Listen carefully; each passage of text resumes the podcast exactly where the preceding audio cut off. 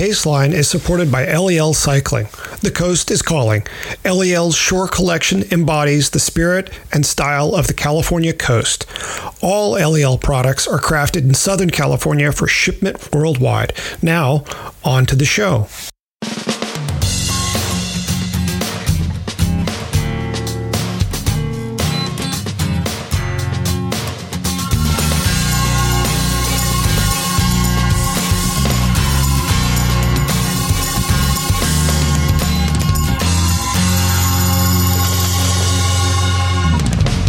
From Red Kite Prayer, this is The Paceline, the podcast on two wheels. I'm Patrick Brady, and with me is my co host Selene Yeager, aka the Fit Chick of Bicycling Magazine. Each week, we take a look at how cycling fits in our lives. How goes it, Selene? It's uh snowing. Patrick, how's it there? that's, all I, that's all I can say.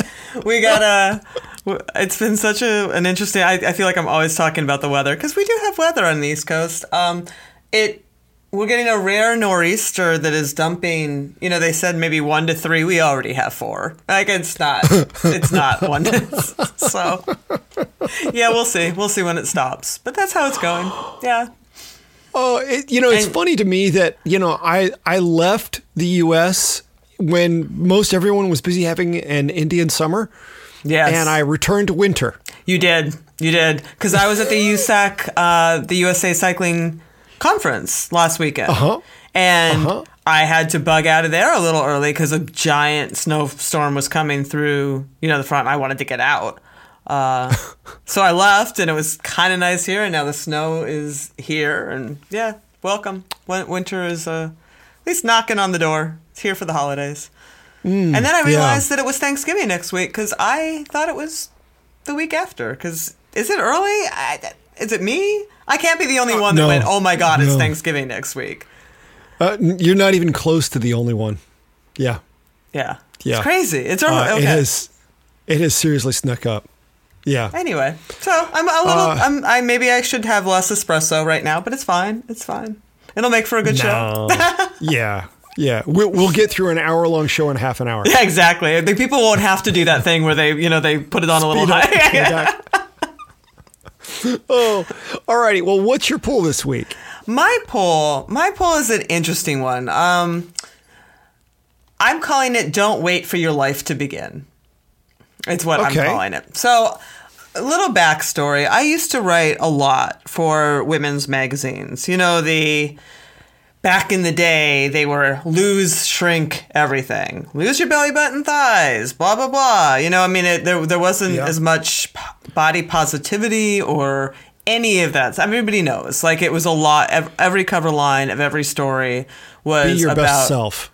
Oh my god! It was just. It was yeah. Just shrink, shrink, shrink. Lose, lose thirty pounds. Lose all this pounds, and you know it it, frankly, it was it was depressing, and I got out of it because it just it bothered me too much. I felt like I was part mm-hmm. of a mm-hmm. larger problem, and I, I just didn't want to be part of that. Um, mostly because even though I was always trying to promote strength and strength training, and you know all these positive things, the message mm-hmm. wasn't getting through, and I would meet people who would say things like, you know, yeah, as soon as I, you know, I want to lose like twenty or thirty pounds, and then I'll join a gym. And I'll be like, well, you know, but I, right? But you kind of get it because they're embarrassed, right? They're, they, they feel like people are going to look at them and they're going to be like, they don't, then they don't see anyone that looks like them in the gyms, even though all the gyms are like, oh, come and, you know, get this. All they show is these physiques that, you don't see yourself there when you're a large person, right? So you just don't feel yeah. like like why would I go in there? People are just going to mm-hmm. stare at me and I don't belong.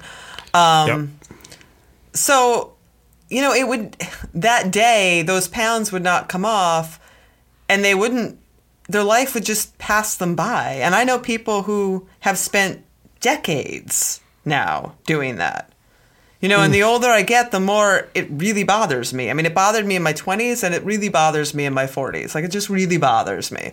So, mm-hmm. um, whatever you know, whatever you believe i this is our only time on this big blue marble in our current form right so i like well said yeah so i did this story this week for bicycling and i came across it was cool there was this reddit post of this woman who uh, a photographer. Her name was Sarah Pierce, and she you know, pretty young, older twenties. Um, a photographer had caught her at the barriers on her very first cyclocross race, and then 14 months later, and it was amazing. Like she, like the transformation between those two shots, like it even surprised her. Like you know, you hear people that don't realize that they've gained weight until they see pictures of themselves. She seemed to like not realize how much she had changed. Uh, the other way around until she saw pictures of herself. So anyway, she had you know battled weight. Her I, I contacted her because I thought it was such a really cool post. So I contacted her. She had battled weight her whole adult life. Um, even though she had sort of dabbled in collegiate racing and sort of, you know, she was even a Swan soigneur, she had tried to get really involved in the sport, she could never really make progress. And then some people, uh, Billy Elliston being one of them, said, Yeah, you should try cyclocross. You know, you get a lot of top end, it's really good for threshold, it's all these things. And, and she, at that point, was 207 pounds. Um, she bought a cyclocross bike, but she sat there and didn't use it for three years because you know, in her words, like she she went to a race and she didn't see anyone that looked like her. She's like all these willowy fast women, and she mm-hmm, said, mm-hmm. you know, I thought I was too fat, too slow, too weak, too uncoordinated, and people would laugh at me. And then uh, she turned thirty, and she got introspective, and she's like, "Eff it, I'm gonna do it." You know, she just she got up the courage, and she did it. And it wasn't easy. You know she flatted her first actual race that one they took the picture and she was running a whole 3k she was running her bike because she had just missed the mm. pits. So she ran the whole time. But she didn't quit.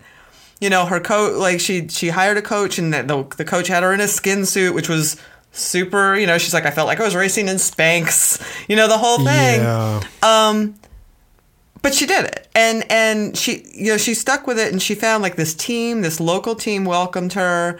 This coach just kept encouraging her and she she like she is now like living her best life. Like as soon as she started viewing herself as as someone who belonged she started treating herself that way right? So she like she just started fueling herself appropriately not thinking oh i've got to diet but like I've got to eat right because this thing is hard and I've got to eat well for this thing. yeah. yeah. So, yeah. So she lost, you know, which is almost immature, but she's lost 30 pounds. Her body composition has changed radically, but she looks right. like a whole other person. She like radiates, you know, like you see these pictures of her now.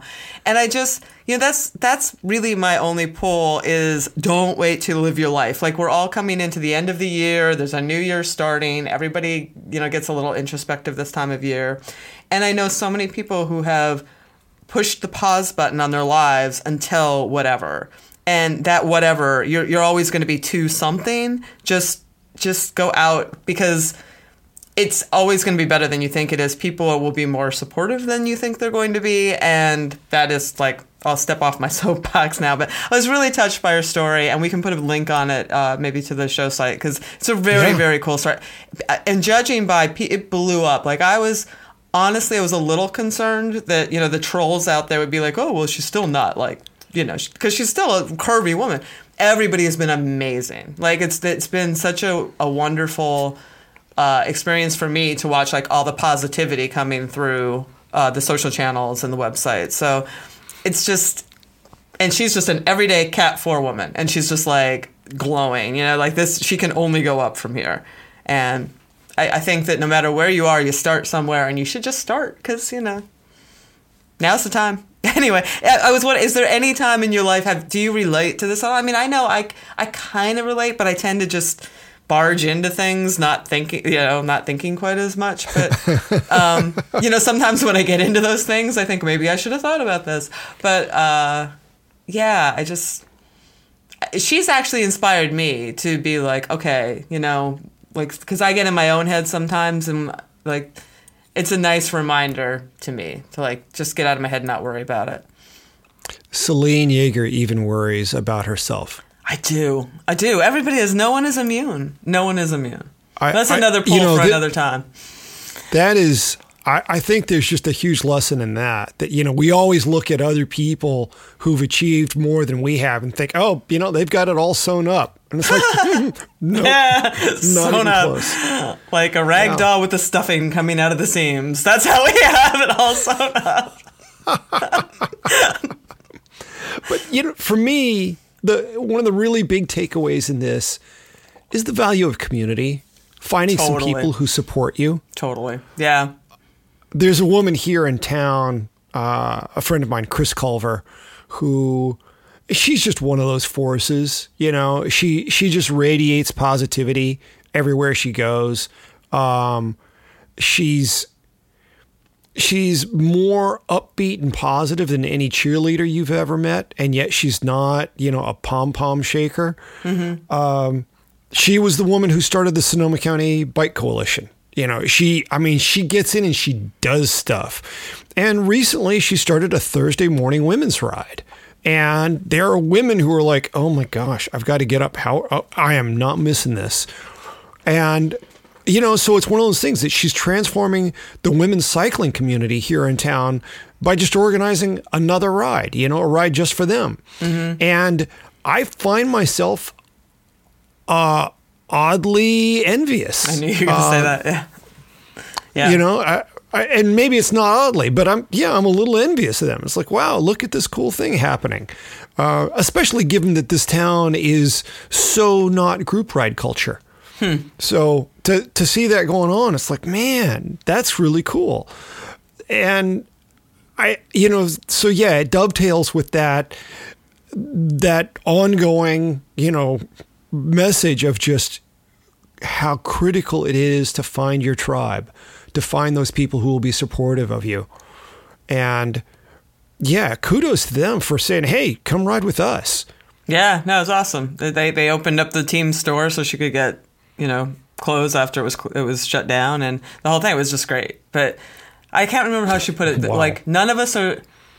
We take our racing seriously, but not ourselves. I think is kind of there, you know, which is actually the perfect. Everybody should have such a mm-hmm. motto, like from all Yeah. the way up the ranks. Honestly, yeah, Yeah, get out there and try, but you know, don't worry about who it is you are. You know, it's yeah, and like you said, I mean, the way I put it to people is, I'm only on this spinning hunk of rock once that I know of. right, uh, yeah. It's This is it. this is it. This is it. It's not. I mean, it's, there's so many cliches around that, but I still think people forget like that. This this kind of actually really is it for here. I mean, again, like I whatever your your beliefs of anything, whether you come back as whatever or you go to another place, this is it for your current form of being right here. Yeah. So it, Yeah, it's it's there's you know someday is no day, so it should be today.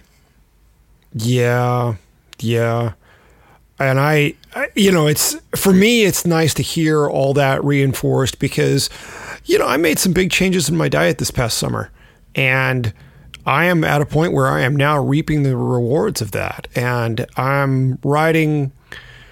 I, I think I'm riding better than I have in quite some time, but more importantly, I'm feeling better than I have in quite some time on the bike. Mm-hmm. And oh, it's a relief. I keep joking about this event that I did back in August where I had two days of a grasshopper that I did on like 100 watts. They're just, I, my legs didn't show up for the whole event. And now, you know, my, I'm stronger on my easy rides than I was in that race. I, I, I keep hoping that you're able you'll be able to go back to that grasshopper and and, and forge a, a better muscle body memory of the event. So Uh, Yeah. yeah. I you know I'm just like eight months out from that, or Yeah. whatever, nine months out. Well, yeah. It, will yeah, it'll Yeah. it'll happen. I'm of that. I'm confident. You know, I feel like I've figured some things out, and I've got some momentum. And uh, you know, hey, I've got a, a great community here. Um, so it's a big deal. I, I look for my yeah, I look forward to my own denouement, uh, as it were. Sweet. Yeah. Well, Well, welcome home. Thank you. Uh, and we're going to talk about that in a second. But we've got a new sponsor. So before I get to my poll, we're going to take a little break to introduce them, and then we'll be back. Hi everyone, it's Selene. So I'm pretty psyched to tell you about our new sponsor, PowerDot. PowerDot is a smart muscle stimulator, which is essentially a device that passively stimulates your muscles to help with recovery. Anyone who has followed me for any length of time knows I do big dumb things. That's kind of my game. I've done Ironman, 8-day mountain bike stage races, Dirty Kanza, you get the picture. So for me, recovery is everything. And there's a lot of stuff that promises to help with recovery, and I do it, and it probably works. But I would be hard pressed to tell you that I feel any meaningful difference in the moment, or even right away. That's not the case with electrical muscle stimulation.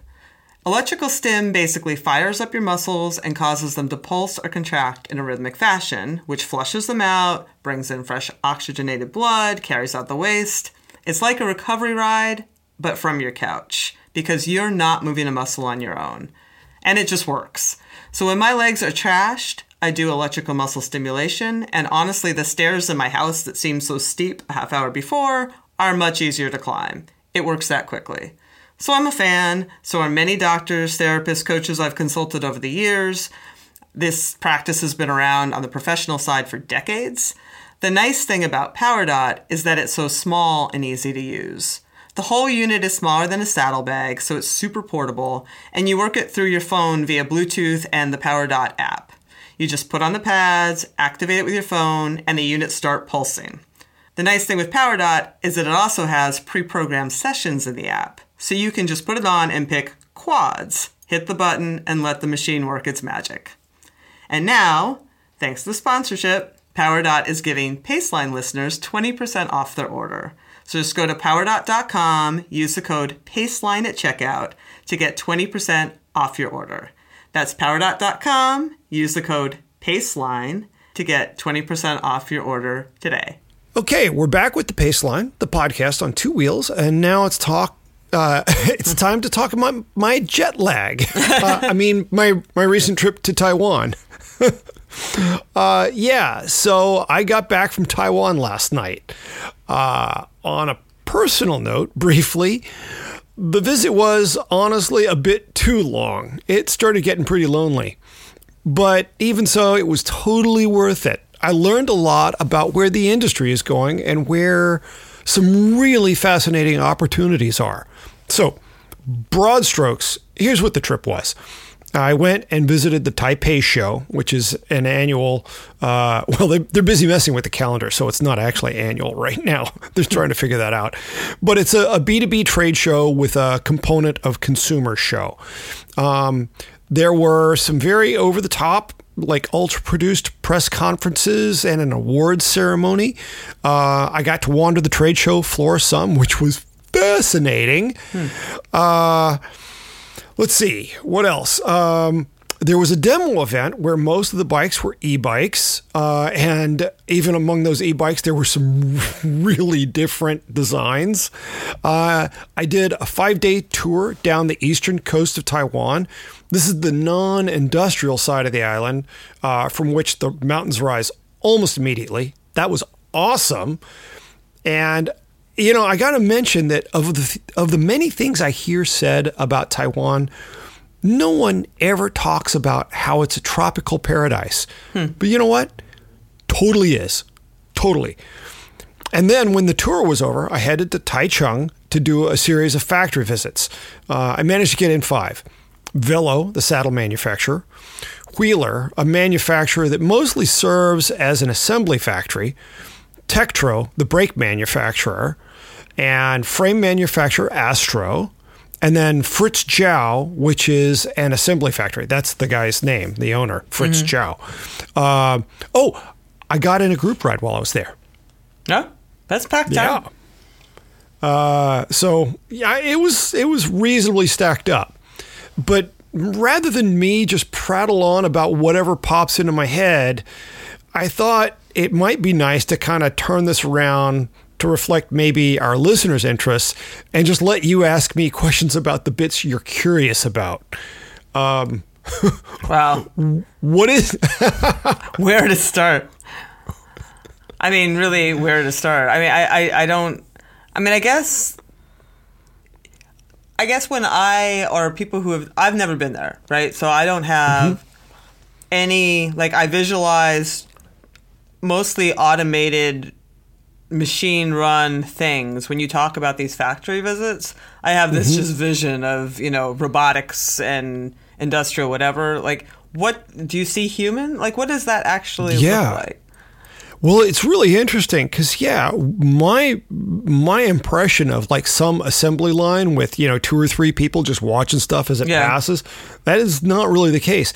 There are all these machines that do all these automated things, like these little carousels with these shakers that will make sure that the bolt is turned upright so that it falls directly into the slot and then you know something comes in and spins the bolt in or something like that so the, there's a lot of automation but stuff will tend to move two or three or four steps along and then there needs to be a human being there to pick it up and put it into the next thing hmm. so a fair chunk of the labor isn't all that skilled, but it's absolutely critical because they don't have an extra robot to pick something up and stick it into the next station. But then on the other hand, you've got something like Velo where they're making saddles. And while I'm not allowed to talk about who they make saddles for aside from themselves, they they make saddles for almost everybody. Right. Uh, phys- Fizik is a notable exception, and, and it's almost easier to define who who they make saddles for by saying, "Oh, well, not Fizik." and those saddles that they're making, there's an incredible amount of handwork and a high degree of expertise that goes into what makes those saddles you know look as good as they do. And there's an incredible amount of r&d going on at velo. So you know whereas like uh, Tektro and TRP, you know, that's another of, of their brands. Yeah, there was a lot of automation there, but Velo was very, very little automation. Uh, a lot of machines, you know, operated by people. And then, like the assembly factories, like Wheeler and uh, Fritz Jow, uh, there's very there's very little automation. You've got carousels that move things along and establish a certain pace for how quickly things get done. But you're not seeing a lot of robotic stuff happening. Uh, I the the assembly carousels would move uh, somewhere in the neighborhood of like uh, two inches a second. So it's not super quick, Yeah. but it's a constant march. You know, this is not like a minute hand where you're kind of like, "Ooh, I think I see it moving." No, it's it is, it is moving, um, and yeah, it establishes you know a level of productivity that at the end of the day amounts to a whole lot of work done what I found really interesting at Fritz Jow was that they have a new system, this production cell system of assembly that allows a stunningly high level of customization. Uh, a normal assembly carousel, you're you're doing you know a thousand of one kind of bike. You know, every single one of those bikes is getting a 105 rear derailleur, Right, that right. sort of thing. Whereas with this production cell method, they might do, you know, a mountain bike with XT, and the very next bike they do might be a road bike with Ultegra, and the next four bikes after that might be a hybrid. Well, they wouldn't be doing a hybrid. This is all upper end stuff because it's expensive. Mm-hmm. But it might be, you know, gravel bikes with a whole bunch of red ETAP. A- hmm. And so they have the ability to do three of this, four of that, eight of this, one of that. And the the the real story there is the computer controlled inventory system of making sure all the correct parts are pulled. They're all uh, they're all organized and gathered in a certain sort of way, and there are RFID chips and barcodes and you know QR codes that are scanned, and everything is perfectly tracked. And so if something happens where you know something was wrong, they've got a way to trace it. Um, but it's you know in an age where having you know the economics of the bike industry are working more and more against a wearful house of bikes Yeah. this is a real interesting vision for what the future is um, and among their clients are some companies that are beginning to do direct to consumer uh, work or already are already doing direct to consumer. Interesting. And so that ability to customize what they're looking at kind of on down the road, what nobody has fully tapped into, at least for the American market, is the ability for somebody to choose a you know choose an individual frame choose the color of that frame. Choose you know one of several different paint schemes. Choose the colors. Choose the exact parts pick for their bike. Effectively making each consumer their own product manager. Mm-hmm. I, I mean it's it's staggering. How And far are so- we from that? It's really about a, a, it's it's a matter of like economic commitment and force of will on the part of a manufacturer. It's all there. Yeah. It's all there. It's all ready to be done. And there's one manufacturer that pulled the trigger on a program for Japan, um, but it hasn't really progressed beyond that. And I don't even know that it's fully implemented in Japan. But yeah, they, you know, you can, uh, right now, they've got 40 different paint colors. You know, and so frames are delivered to them and complete bikes leave them. It's, it's a staggering degree of organization and uh, individuation. And of all the things that I saw there in terms of the manufacturing side of the business, that was the one that just completely carbonated my brain. And I, I walked out of there thinking, oh my gosh, what this represents in terms of being able to run a bike company infinitely more lean. Yeah. I mean, I think that what really brought Felt down and caused them to be sold to Rossignol was a warehouse full of bikes. Eh, eh, That's that's really- that's the nightmare right like that's Yeah. yeah Yeah. And so for somebody who's had the vision to get rid of uh, model years and we'll just do running changes as necessary, this is it. because it's so artificial, right? Like I feel like the whole model year thing is such an artificial construct that we've just imposed somehow on ourselves, and I think that that time has been ready to go for a long time. Yeah, it's a it's a real problem, um, and you know it's one of those things that it was a way to measure uh, how you introduced new products Yep. and evolved your line. Yep. but an annual basis doesn't match with the the production cycle of what it takes to create a new model. Mm-hmm. You know, even with a schedule as aggressive as Specialized, you know they're they're spending you know two three years coming up with uh, the revision to a bike like the Tarmac. Oh yeah, yeah. It's very interesting. Very interesting. Like Yeah. Uh, and knowing some of the other things that are available in manufacturing now, I look at that and I just think this is we're we're seeing seeds of what the future is. And I get really excited. You know, I, I, I see points of convergence of this guy's doing this over here, they're doing this. I know this is on the way. And to see all those things come together, I, I do feel like I'm seeing just around the corner. And it's something that has the potential to make the bike industry much healthier, at least for you know for the dedicated consumers uh, who are obsessives about what parts are on their bikes and whatnot. Mm-hmm. It's it's pretty stinking cool. sweet. Yeah. So how was your Yeah. ride? Whew. Uh, that was that was really interesting. Is there a big The- road scene there? That's probably an ignorant question, but I'll ask it anyway.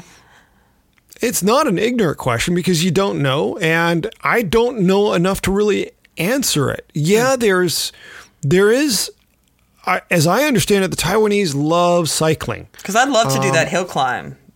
The big. Um, Oh, Like, yeah, That would be amazing. Yeah. Yeah. Yeah. I would love to do the I know. KOM challenge. Yeah. Well, what what I've seen of the island, and you know, looking at maps and whatnot, doing the KOM challenge is you know a fingernail scratch at a much bigger thing. I want um, kind of just southeast of Taichung, there's a region of mountains, little little south of Sun Moon Lake. There's this mountainous region where there are some roads, and I mean, they've got climbs that get up to three thousand meters. Yeah, no, I, You know? it's- I had no idea until I started digging in. Yeah, it's crazy. and so there's there's some really interesting riding there for sure. But yeah, I hear about how much the Taiwanese love cycling, and I hear about how their cycling culture isn't driven by racing. And so people are coming at it from a, a little different perspective and without the same craze for race level fitness. People are just happy to ride. Uh, and I certainly saw people on road bikes without clipless pedals, Huh? like an Ultegra level bike and platform pedals. That's interesting. It was different to me. Uh, that was definitely new to me.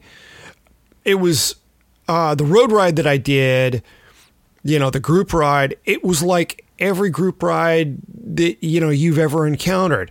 They met at a certain time. They met at six thirty. They rolled out at six forty two once they were certain that pretty well everybody who was showing had shown. Now, because we were in such an urban location, the first hour and a half uh, it was, you know, 50 meters, 100 meters, a stoplight. 50 meters, 100 meters, a stoplight. How big was the group? Uh, 14, 16. Okay, that's not too bad. It- I mean, it gets any bigger than that, gotten- and you have all those stoplights, and it's a nightmare, right? It might have gotten a little bigger than that and gotten split up some. They were not terribly concerned with making sure that all the gaps were closed at all times. We were moving so slowly. You know, it, it, there didn't seem to be a lot of concern for that. But we had a long time to kind of work our way through traffic and pulled over at a 7 Eleven for a little regroup, and people snacked for a minute. Uh, we were probably two hours into the ride at that point. No, couldn't have been that much. We were 15 miles into the ride. So uh, maybe a little over an hour. Um, we it really was not moving quickly because all and the the lights in Taiwan.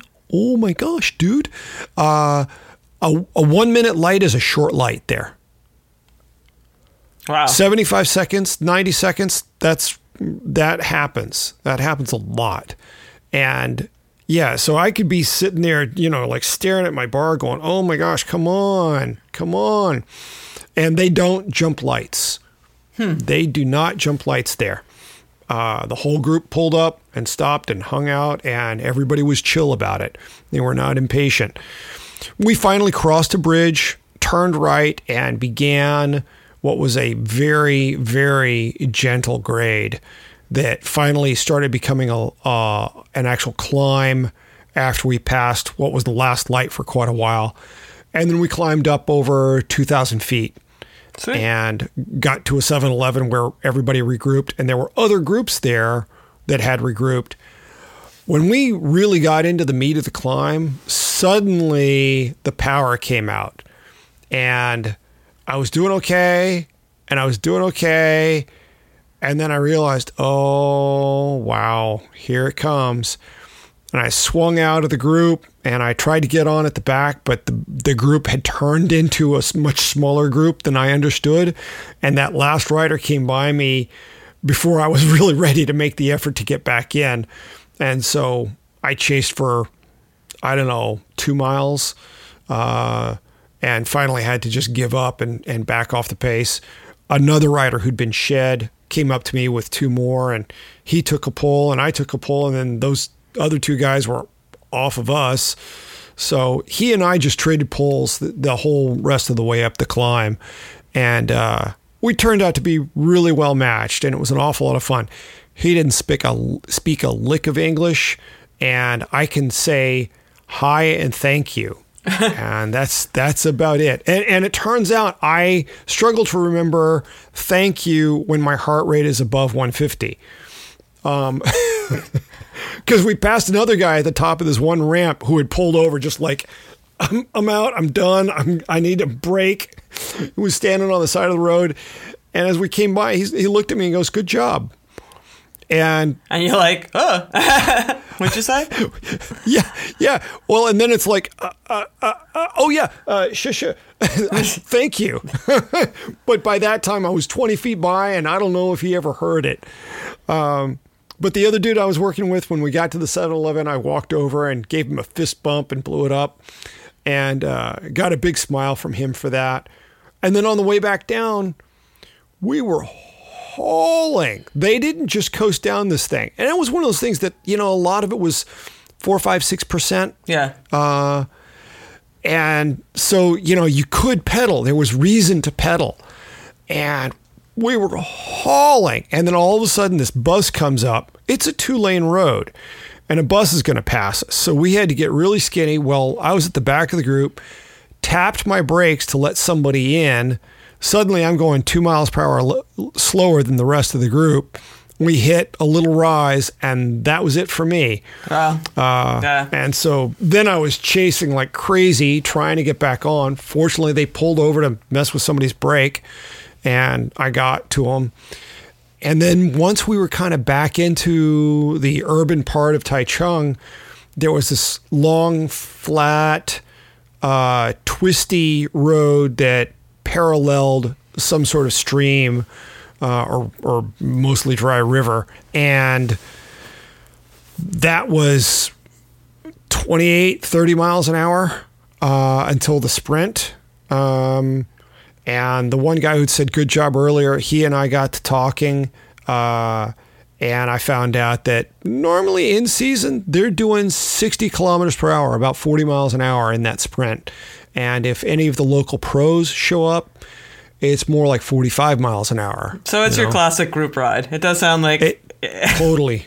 a totally. quintessential group ride and all that that Yep. means. Yeah. Yep. And then at a certain point, you know, people just started turning off, you know, just disappearing. Right. Uh, but what was really cool was uh, one of the guys who I wasn't sure was ever going to take notice of my presence. Once the the buddy of his who'd been talking to me, he starts turning and translating what I'm saying to the other guys. All of a sudden, they started showing real concern about, well, where are you staying? What's the hotel? Uh, and they were concerned that I knew how to get back. And I was like, dude, I got a smartphone and a, and a, a Wahoo. I'm, I'm good. Uh, and they're like, oh, okay. All right. Um, Yeah. But they really wanted to make sure that I knew how to get back to my hotel. Quite nice. Yeah. Yeah. Yeah. And, and they made me promise that next time I'm in town, I'll go for a ride with them. Sounds like a good trip. I mean, a little long, a w- little long, but yes, yes. Uh, I, I'm going to be over at my boys' school picking them up the moment I can. sweet. yeah, yeah. Although we're not going to go outside and ride bikes because of all the fires. Well, yeah, I meant to ask, like, how are you guys up there? I mean, is it smoky? Is it, yeah. the the The air is bad. Uh, the sunrise this morning was beautiful. It should not have been that beautiful. Right, right. That's really disconcerting. Going, oh wow, look at the sunrise. It's so. Oh wait, that's why it's so pretty. Yeah. Oops.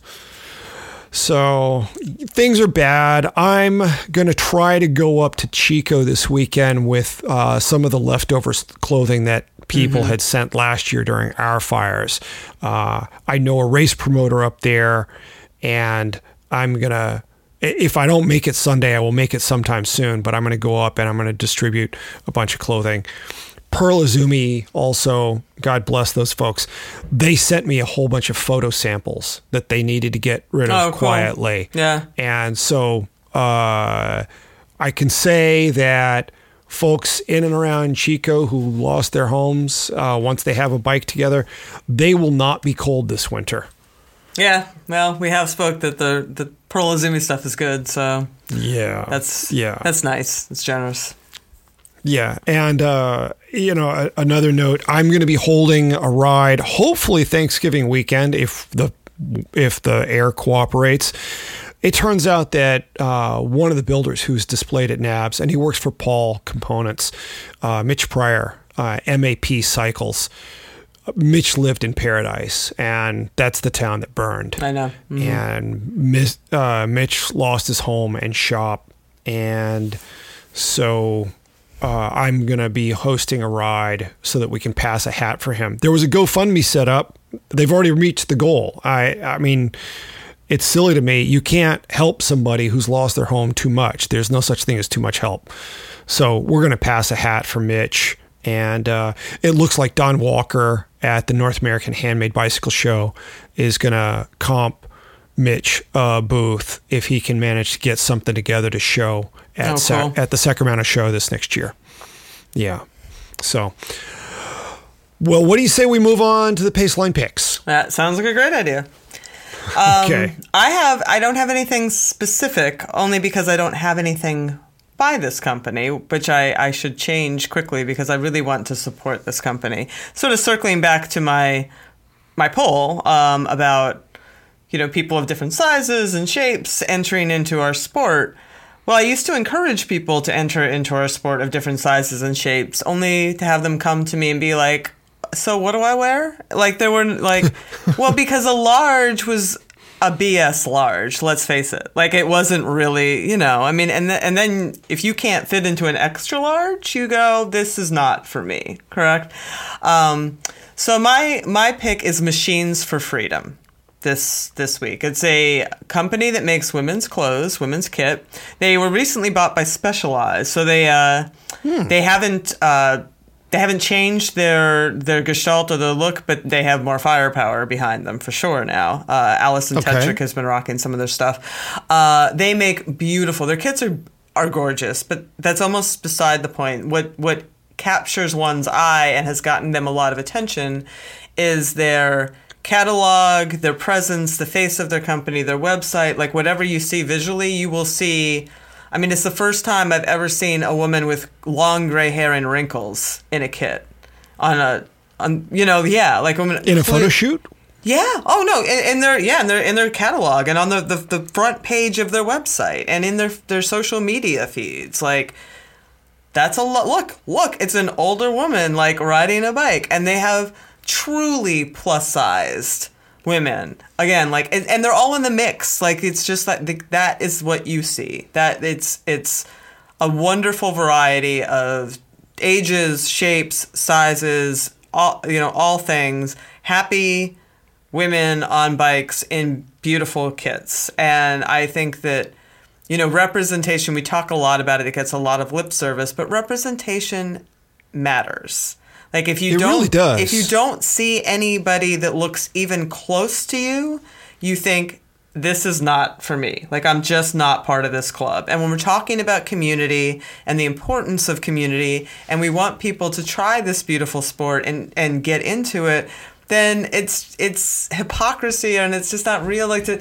to present nothing but like one visualization of what of the of what this sport looks like and to not offer them clothes that fit them at the very basic level right like like Yep. so when i first got in the sport there was just even women's clothing wasn't around right so we've made like we've gone light years but now we have true beautiful well made all the all the boxes checked cycling clothes for plus size women, women who are curved. Like it's all it's all great. So machines for freedom, I super support them, and that is uh, my soapbox and my pick. Wow, I'm I'm intrigued. I really got to You should check, check them out. I, It's, it's beautiful stuff. so they're like the opposite of Abercrombie and Fitch. Yes. they are yes, um, and, I- I'm- on I'm many down. many levels. So yeah, you should you should definitely check them out because it's. I uh, am down with it. yeah. Okay. Well, my pick is the Gore C7 Shake Dry Jacket. I love shake went- dry jackets. I don't Yeah? know the numbers. I don't know C7 from whatever, but I live in my shake dry jacket. Go ahead. I'll proceed. Okay. uh, maybe we can just end there. that might be enough. Um, so I went to the introduction for this jacket last winter, right after we'd finished getting pretty much all of our rain for the year. so I didn't get to wear it for a long, long time. It's got a very form-following fit. You know, it's kind of a proper, you know, racier fit. Um, and that's something that they were able to achieve thanks to some stretchy panels in the underarms and back, uh, so that it's you know it will move with you. It's totally waterproof, something I did verify over three days of my tour in Taiwan. Oh, I saw it was Uh, the- pouring in one of those pictures. That wasn't that group Yeah. picture. The group ride, was it? No, Okay. not the group ride. Okay.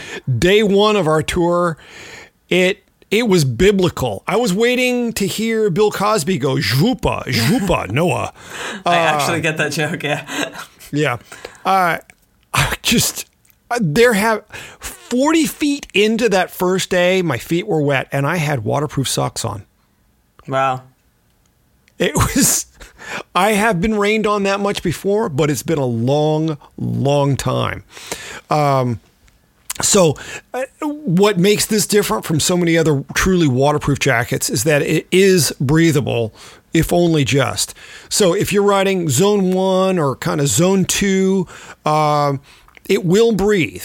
But once you get into the upper reaches of zone two and then three, four, five, um, it will you'll be producing perspiration faster than moisture can escape through the membrane. The good news is that at least that moisture is body temperature, right? Um, the shake dry moniker, though, I have found now is not just marketing fluff either. One of the things that I did do periodically, you know, if I was going a little harder and I could feel moisture building up in the jacket, I'd pull over, stand under an, under an overhang so that I wasn't getting poured on. I'd take the jacket off and I'd give it a shake, mm-hmm. like when you put a sheet on the bed. Yep. I just one good whip, and then I'd put it back on, and I it would definitely feel drier inside. Honestly, I didn't care much if it was drier on the outside. Yeah. Fair. you know, it, it, the water's going to rot off, whatever. Um, now I got to say, this thing isn't cheap. It goes for three sixty nine at retail, and it comes in exactly one color, black. And listeners to this show and readers of RKP know that I hate black stuff. Uh, but the technology in the jacket is so advanced that they haven't figured out how to put pigment in it. Um, they say they are working on it. I'm a big believer in visibility. And so I haven't worn it out on rainy rides here in the US where people are busy texting their BFF as they drive at 90 miles an hour. But in Taiwan, where you know, the drivers seem crazy, but they are stunningly careful. And so being dressed in black didn't really frighten me, and I never had any problems. Uh, also, the jacket has a single reversible pocket that allows you to stuff the entire jacket into it. And then you can store that in your jersey pocket. So it was really easy to keep the jacket with me, even. Uh, it was our third day where it would rain some, it stopped raining. It would rain some more, it would stop raining. And so I was taking the jacket off, putting it back on, that sort of thing over the course of the day. But man, I am really impressed with that. I don't know Uh, if mine is the season. Mine is um, it's the lady shake dry. A. Um, I don't know Hmm. if, if that just makes the form fitting different. It's not black. It's more like a dark olive, like a Uh-huh. mossy color. And I do think it has enough detailings on it that are reflective. Um, that I I would have to pull it out and look at it. It is say it has literally saved me a few times though. Like when I was up in you know mountains and it starts to rain and you're going to be in trouble really quickly. That thing mm-hmm. is it was amazing because it's also quite wind resistant. So like even descending in Yeah. cold rain, it was I was very comfortable and very happy to have it. Yeah, if I hadn't brought that jacket with me, the first two days of our tour would have just been Well, and it's legit light, right? Like you can that Yeah. thing actually does roll into the size of a very small burrito, like a Taco Bell burrito, not a giant whatever. this one's a little bigger than that. Huh, no, mine Um, is super, super, super wispy. Yeah, I'll have to look it up. Yeah, uh, it's it's really neat. You know, they keep improving upon this this concept, Mm-hmm. and this one, uh, it's probably the the most form fitting cut that they've done, and that's because of the the two stretchy panels in it. Interesting. Um, and those panels, they've got a, a little waffly sort of shape to it. Mm-hmm. Um, and that's how they get the stretch. Yeah, cool. Uh, so I think that makes it, yeah. Uh, it's, I mean, it, it's probably, you know, if I had to pay retail for it, I would, I'd think twice. And then once I had it at home, I wouldn't regret it. Yeah, yeah, no, t- totally. I mean, I think those kind of like there are some signature pieces that they definitely the sticker shock is real, but the uh, I mean, you get so much mileage out of them, literally, right? So, yeah, yeah. Alrighty, well, that's a wrap for this episode of the Paceline. What are you up to this weekend with your snow? well, the snow is supposed to disappear. It's supposed to. It's it, it's going to warm back up, and it's supposed to turn to uh, rain, which should make slush, which is is as lovely as it. As Look it at you. Yeah. Um, well, you know what I'm doing? I just remembered because, as I mentioned, I forgot it was Thanksgiving, um, but it is Thanksgiving. I did sign up to, we have a, a road in our town called 10th Street, which is the steepest road. It, it hits 18%, I think. It's uh, about a mile long and it averages, I think, 10%. It's, it's quite steep. I mean, it's just, it, you know, it's like one mile, a thousand feet, 800 feet probably. Um, there ha- we're I'm running a turkey, a frozen turkey up 10th Street because they're doing it.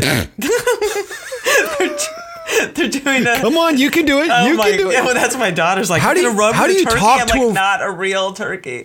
Um, no, it's a food drive kind of thing. Like you know, so many of these Thanksgiving events. So uh, I am currently trying to figure out what backpack I'm going to put my turkey in, so I can. Oh, they don't make you just carry it? well, I, I don't have to look at the rules, Patrick, because I was hoping that they didn't. I don't. I honestly don't know. I don't want to break the rules, so I might have to carry the turkey, which I'm hoping that's not the case. But anyway, that's I'm doing that Sunday. Uh, that's We're going to need a picture. there you go.